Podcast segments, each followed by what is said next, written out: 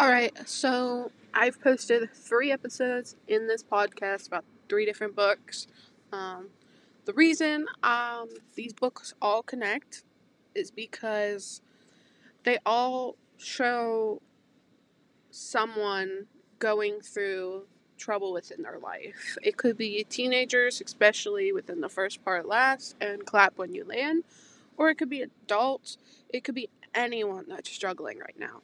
And I definitely like these books because they show that no matter what is happening in your life, there are always better days. There's always going to be a better outcome for you. And even though you may be going through grief or struggling with your mentality or even just having trouble accepting yourself, you will get to a point where you're going to be happy. It's okay to seek out help from other people. It's okay to grieve. It's okay to go through these processes. But you need to make sure that you are doing everything you can to make yourself better because one day in the future, life is going to be going the way you would like it to. Um, we can never tell what the future is going to be like. We never know what's going to happen.